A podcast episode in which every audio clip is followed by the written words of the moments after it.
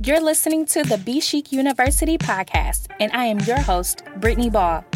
On this show, we discuss all things millennial, but some of my favorite topics are money advice, career moves, productivity hacks, and managing a side hustle from 5 to 9 when you have a 9 to 5. Catch these golden nuggets on the Be Chic University podcast as we dig into the millennial lifestyle with a hint of professional chic advice from yours truly. Tune in weekly for fresh content and check out my blog 24 7 for even more at bechicu.org. Now, let's get into the episode.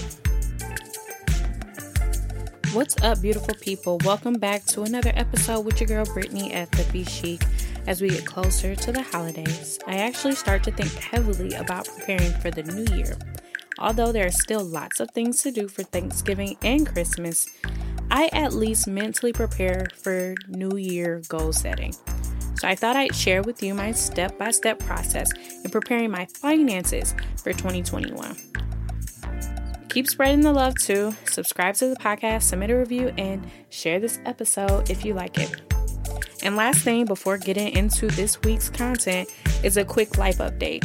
So, although we are still loving our new home, it is definitely teaching us a lot about repairs, maintenance, prioritizing decor projects with essential items we need, and a million other things.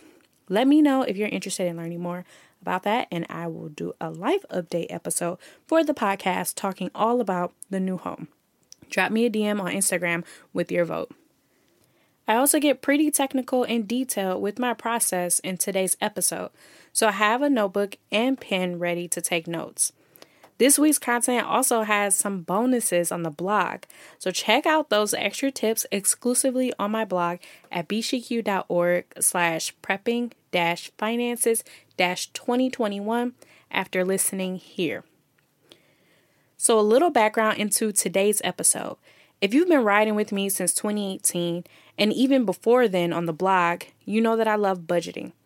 So much so that I created a budgeting course and workbook explaining my process for those who need a little help in starting their budgeting journey. If you're interested, check out the links in my show notes to those things. But essentially, I've been using Google Sheets for years, tweaking over time the way I keep things organized as my needs, goals, and banking methods have changed. My particular budgeting system has helped us pay for our wedding, save up for our home down payment, and more financial goals.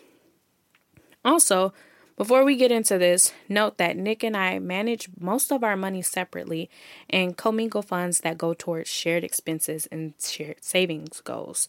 So that's why I have so much freedom to make these adjustments and meticulously adjust my budget over time.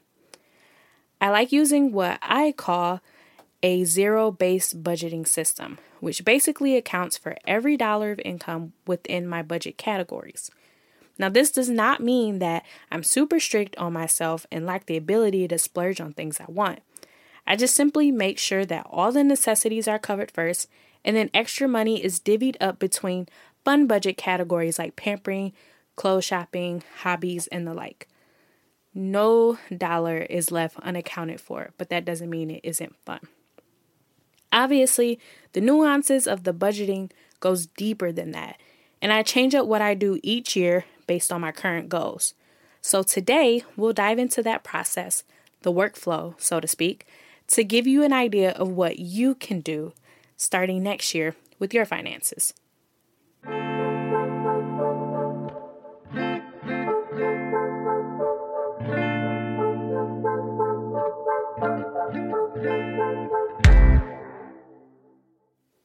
Always make sure to get a gauge of some overarching financial goals and benchmarks before I make changes to my budget. As I mentioned before, I use Google Sheets, but I only manage one year at a time per sheet. So each year, I'm making changes to the template based on my goals and benchmarks. The first benchmark is my credit score. I'm always tracking my credit score, whether it's just the Vantage score, which is somewhat limited, or my actual FICO score that gives the most accurate snapshot as far as determining how bad the score can be, at least. Related but separate, I also take a look at my total outstanding debt and what I can focus on this year to put myself in a better position moving forward. These items drive a lot of my decisions and my goal setting because it's kind of a necessary evil to tackle before I entertain anything more exciting. The questions I ask myself include what could I do if I paid this off? Do I have the ability to pay this off within the upcoming year? And how much extra money can I put towards payments and how long will it take for me to pay off? I end up taking a similar approach with my savings goals as well, and also large ticket purchases, but in the reverse. Thinking of my savings and large purchases as investments helped me better decide what to actually include in this category. For example, I made a 2019 and 2020 goal to save up for my real estate business, knowing that startup fees and education would cost me more than what I could easily put aside in one check. I also include other things that I think will be a great investment personally and for my side business, such as purchasing an iPad Pro, which is actually one of my 2021 goals, and bigger investments like our home down payment that was a 2019 2020 goal of ours. Speaking of investments, my savings and retirement investments are important to me as well, and it's always within my annual goals in some form or fashion. In the last few years, I've been focusing on my consistency and comfortability in increasing my contributions to both. Especially since graduating from graduate school in 2017 and finally diving into the workforce full time, I started to get serious about having a savings reserve that I aim to not use at all, an emergency fund, and maintaining consistent 401k contributions. This past year, I made it a goal to always keep my emergency fund at $1,000. Even when I had to dip into an actual emergency, I wanted 1000 to always be in my account. That gave me peace of mind for the unexpected, and who knew 2020 was going to be as unexpected as it was. But it also took a while for me to even get to that point. So I encourage you to find what that easily achievable number is for you to start off in your reserve and then get that stashed before any other savings goals. So in 2019, I started following a 26 week savings challenge and then added that to my regular contributions to grow my reserve even faster. This year, I will evaluate my success with that current plan, which is pretty good, know off the top of my head, and then I'll possibly tweak it a bit so I'm keeping my savings goals fresh and growing. I found that gamifying, which is basically making a fun challenge out of my consistent savings, got me to stick to my plans. So I suggest for you as well to find ways to increase your savings each year while having fun doing it. Same goes for investments. I love checking in to see how much my funds are growing from steady contributions and then also the projections on where I'll be in 10, 20, 30, and even 40 years if I keep it up. The last overarching goal is to control my spending habits so that I can still enjoy myself, but also keep any overspending in check. Especially at times when I have a pay increase that I know about, I'll treat myself to an increased spending allowance and maintain whatever that new amount is throughout the year for consistency. So, those are all my overarching goals that kind of inform my decisions. Checking my benchmarks through my credit scores, tackling my debt, but also contributing to my savings and investments, including savings for large ticket items. And then, lastly, looking at my spending and making sure that it is in a comfortable range that I can sustain throughout the year.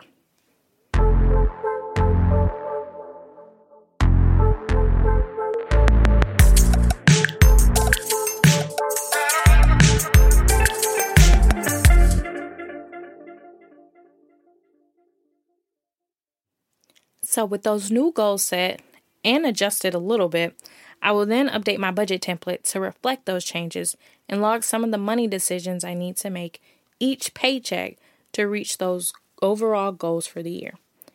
So, this section will walk through my actual spreadsheet setup So, this is where you'll want to take those notes or head over to my website, bchicu.org, and go to the store to get a template for yourself. From there, you can customize it or use it as is, but it'll help you follow what I'm talking through today. So, the first sheet within my Google Sheet is a high level view of each month's expenses. I'll list my income across the top row, and that's for each month. And then I'll list all the expenses below that that I expect to have for each month. Obviously, most of these are repeating because they're bills. I'll then add up all the expenses for each month, and at the bottom, compare my income to my total expenses. This ends up giving me an idea of whether I'm spending more than what I'm making or if I'm doing just right by spending the exact same amount or less. Like I said, that's just an overview sheet. But then the following tabs are for all 26 paychecks I get bi weekly throughout the year. Every pay period, I list out who to pay within the 14 day time span and the amount. I love organizing my paycheck this way in my budget because the monthly view is not realistic based on my pay schedule, and I can easily work in short term actionable steps towards my goals, such as an extra debt payment, extra savings, and even money to set aside for those large financial goals on items or experiences. Somewhat of a bonus tab that I just track for fun and a separate record from my bank is a savings tracker by Go and not just the total amount saved. I also have a debt payment tracker, which is somewhat derived from a really cool free tool that if you plan on paying something off quickly or want to see how much interest you'll pay, you can find this in the show notes as well. Um, and then also a credit score tracker that I personally just use to compare my scores, not only between the three bureaus, but also the various versions of the score and how they fluctuate over time. So that refers to the scores that I mentioned earlier, such as the FICO, the Vantage, and then there's like different FICOs with numbers that different industries use to look up your credit worthiness. But lastly, I like to keep a log or tracker of all my bills and the company information, such as the company's name, the average amount I pay, the due date, and then my typical payment method. And this just helps me make sure that no bills slip through the cracks since I base my payment schedule on my payday and not the due date of each bill.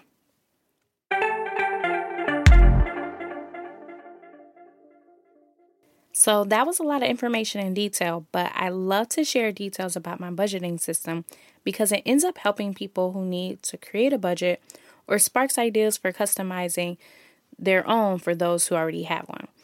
But that's not where my work ends. Next are the finishing touches to any updates I need to make for the new year. Some of these things do happen throughout the year, but I tend to streamline my budgeting process in January, such as moving all my payments to a particular account or cutting expenses to save money. And those are actually my main tasks. I update my payment information, add new accounts to autopay, or transfer payments to a whole different account. And again, some subscriptions are cut off in total if I find that they haven't been all that useful. I also love to spend this time to determine annual discretionary spending so that I'm ahead year round on those out of the ordinary budget items. That includes birthdays, now cross country trips back home for the holidays, random gifts, annual renewals such as my car registration and now real estate license, and other things similar to that with predictable timelines. Once all of these things I've talked about are taken into account, I finally crunch the numbers in my spreadsheet and make slight adjustments until I feel like each month's estimated budget is where I want it to be.